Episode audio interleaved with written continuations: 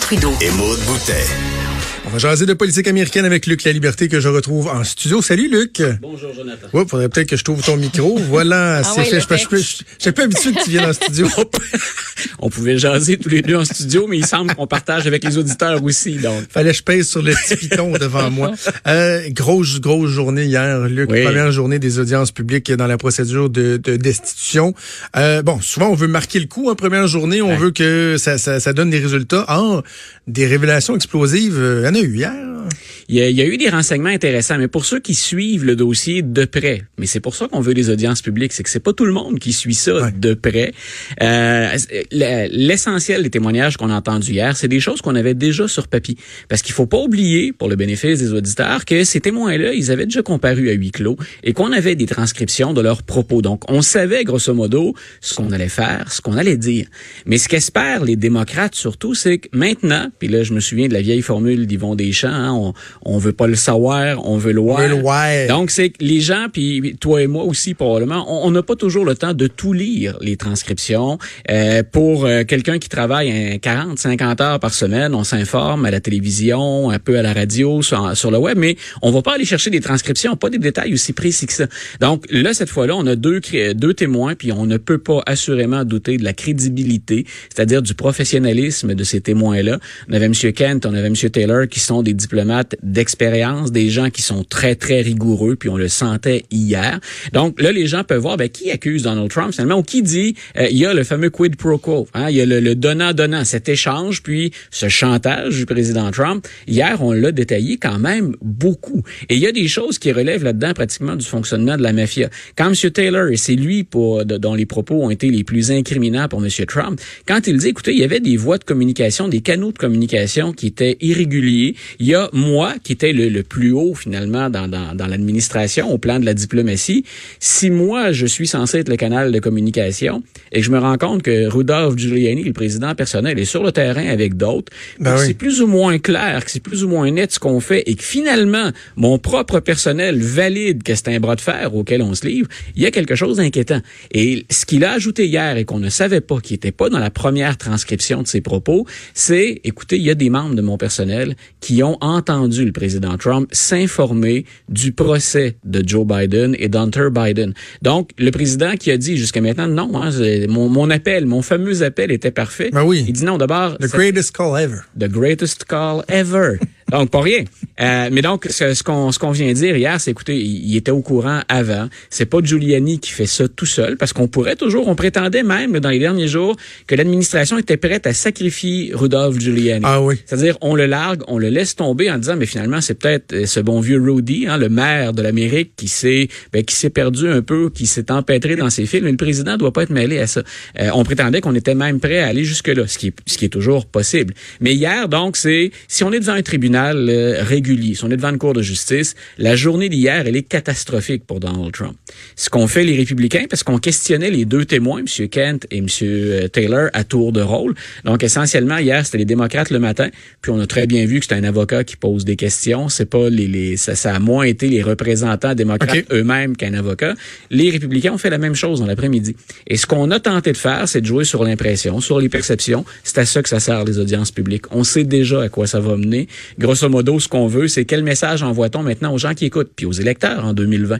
Et ce que les républicains ont tenté de faire, c'est de dire, et là, M. Taylor, vous nous rapportez plein de choses, mais il y a peu de choses que vous avez vues vous-même. C'est ça, j'ai entendu ce Oui. bout-là. Il dit, avez-vous déjà rencontré le président? Non. Donc, c'est assez- Voilà. c'est comme ça qu'on essaie de le discréditer. Voilà. Mais en même temps, euh, c'est documenté. Il y a des notes, il y a des transcriptions, il y a des membres du personnel qui vont venir témoigner. Il y a d'autres membres également de- qui travaillent à la Maison-Blanche qui vont venir. Euh, moi, j'ai très hâte la semaine prochaine. Quand je dis j'ai très hâte, c'est en termes de réaction des deux côtés pour voir comment on va adapter la stratégie. Il y a M. Windman, qui est l'Ukrainien d'origine, dont on a déjà tenté euh, de mettre en question la crédibilité parce qu'il est d'origine ukrainienne. Écoute, c'est un militaire, on en avait parlé, je pense, tous les deux. C'est un militaire qui a servi, qui est décoré parce qu'il a été blessé au combat. Sa feuille de route, elle est irréprochable. Et lui était venu euh, apporter un témoignage qui était particulièrement lourd à gérer pour l'administration. Il est de retour. Et là, il est de retour devant le public. Donc, ce qu'on a tenté de dire, finalement, pour le discréditer, chez les républicains. Là, vous allez voir un officier de carrière, quelqu'un qui a servi sa nation et qui va venir établir les faits selon ce que lui a vu et perçu. Et il a entendu le fameux appel, le perfect call. M. Widman, lui, a pas trouvé ça parfait. Donc, euh, Oh. il, il va s'exprimer sur cette question-là. Les démocrates le savent, les républicains aussi, on joue sur l'image. Les démocrates se doivent d'être impeccables sur le fond. C'est-à-dire que dans les procédures, puis hier on les a on les a bien établis, les procédures, ça a été long là avant qu'on qu'on débute les, les, les discussions, entre autres parce qu'on précisait toutes ces procédures-là. Et ce qu'on espère du côté démocrate, ultimement, c'est ce qu'on n'est pas parvenu à faire avec Robert Mueller. Quand Robert Mueller est venu témoigner, les gens, un, ont trouvé que c'était soporifique. M. Mueller était très discret. C'est pas quelqu'un de flamboyant non plus, Mueller. C'est pas lui qui va vous nous donner ce qu'on appelle une cote, hein, un extrait là, qui va devenir viral et qu'on va faire circuler partout. Puis en plus, il avait dit, attendez-vous pas à ce que j'incrimine le président. Selon le mémo du ministère de la Justice, je n'ai pas le droit de faire ça. Donc, c'est pour les démocrates, ça n'empêche pas que dans le rapport Mueller, il y a un grand nombre de choses qui devraient inquiéter M. Trump, mais ça permettait pas aux démocrates de jouer sur les perceptions comme on aurait souhaité le faire auparavant. Et là, c'est ce qu'on Déjà hier, on a commencé à faire passer des extraits du témoignage, plus de M. Taylor que de celui de M. Kent, mais attendez-vous à ce que la semaine prochaine, on ait un peu plus de matériel. Et c'est ça que veulent les démocrates. Quelque chose d'incriminant, quelque chose de lourd, puis quelque chose qu'on pourra faire tourner en boucle maintenant, mais pendant la campagne 2020 aussi. Combien de temps on prévoit là, pour ces audiences-là? C'est bien malin qui, euh, qui peut déterminer exactement ce que ça va être. Il n'y a pas de, de en anglais de, de timeline, de d'échéancier. C'est-à-dire que ça va finalement avec le nombre de témoins auxquels on va faire appel, puis euh, les moments où on va choisir de relancer. Donc, ce que les démocrates, ce qu'on leur prête comme intention jusqu'à maintenant, c'est de faire durer un peu les audiences, de se servir bien sûr de ces audiences ensuite pour nourrir les articles selon lesquels on va accuser Donald Trump. C'est pas impossible que d'ici Noël, on procède à, à cette étape-là. C'est-à-dire que pour l'instant, on est toujours au niveau de l'enquête, sauf que maintenant, elle est devenue publique. C'est ce que Mme Pelosi a autorisé. Elle n'était pas obligée à le faire. Mais donc, ensuite, c'est à partir des témoignages, est-ce qu'on rédige les articles pour lesquels on va accuser M. Trump et combien d'articles va-t-on mettre? Et ce n'est que là que l'ensemble de la Chambre des représentants va pouvoir voter on accuse ou pas le président. Donc, il reste encore beaucoup de temps. On va se reparler de ça. Oui, oui, non, c'est ça, on va journée, ça, en met- masse. ça mettait la table. ouais. OK. Mais pendant ce temps-là, le président Trump continue à travailler, à tweeter assurément, mais à travailler aussi. Hier, rencontre un peu surprenante, voire même malaisante avec Ouais. le président euh, turc Erdogan, quand on sait la nature des échanges qu'il y a eu au cours des dernières semaines avec le conflit euh, en Syrie. Euh, Quel était le but de cette rencontre-là? Puis qu'est-ce qu'on en, on en retient au final? Écoute, il y, a- il y a deux choses. Il y a euh, encore là la, la, la, la version officielle ou les sujets officiels qu'on tentait d'aborder.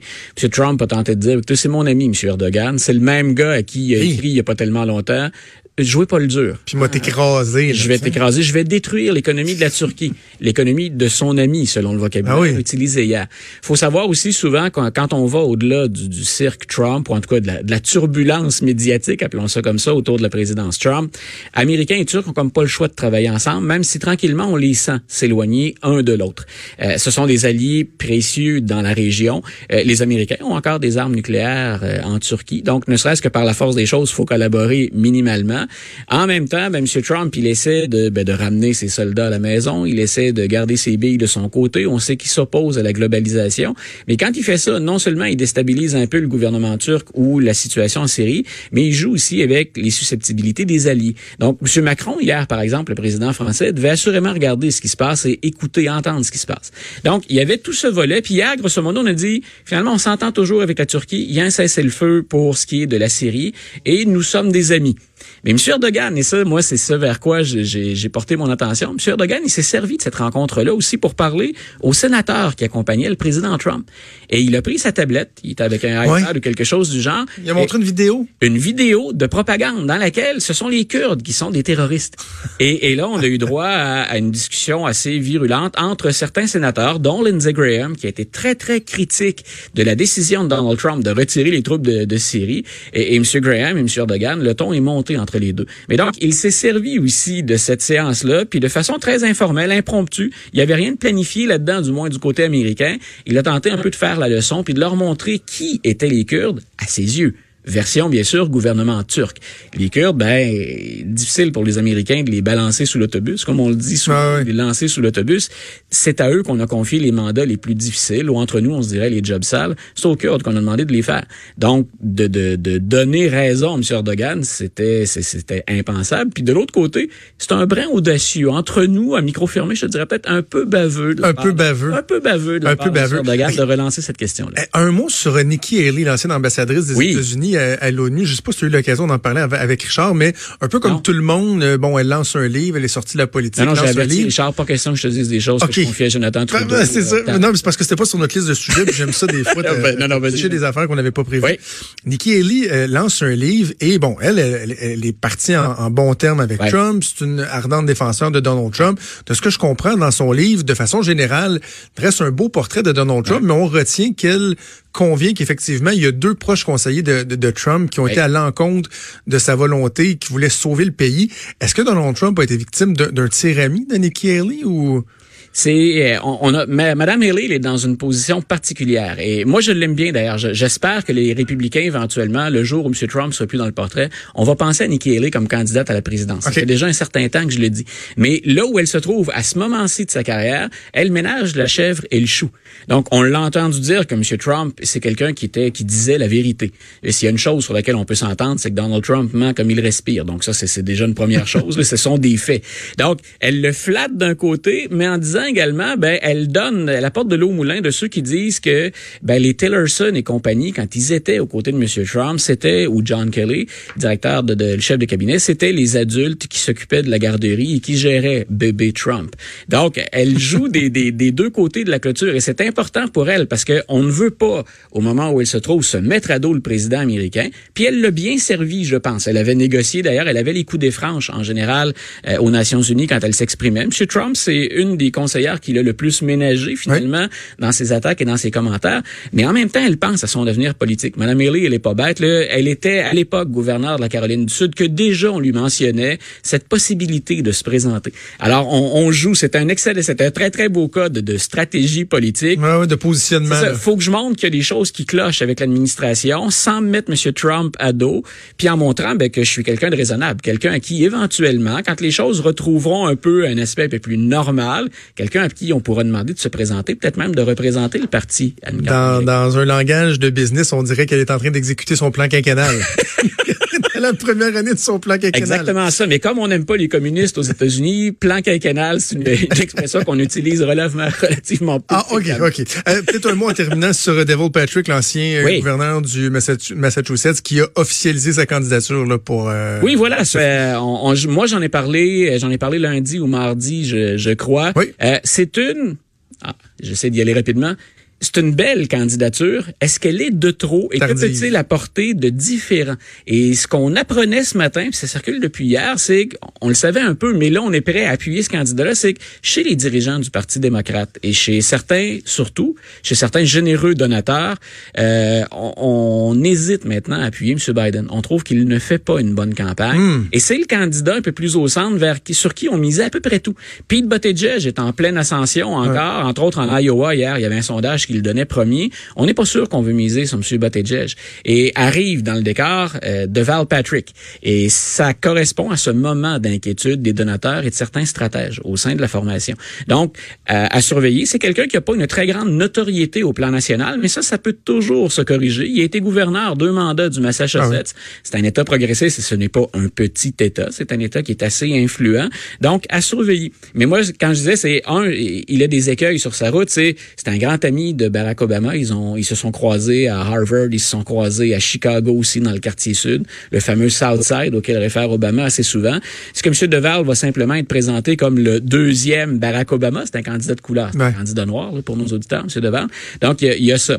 En même temps, ben, il y a Cory Booker qui est noir déjà, il y a Kamala Harris qui est dans la course. Est-ce qu'on a des choses que ces candidats-là n'ont pas été en mesure d'offrir? J'ai hâte de voir comment on va jouer sa stratégie. Mais assurément, c'est un, un beau candidat, là, au sens, on peut se rallier, puis il a peut-être des chances de conduire les démocrates à la victoire si tant est qu'il parvient, euh, et il y a personne qui le fait vraiment depuis le début, à se démarquer des autres candidats. Ça va être à suivre, Luc. Merci. Oui. Bonne fin de semaine et on se reparle la semaine prochaine. Parfait. Salut.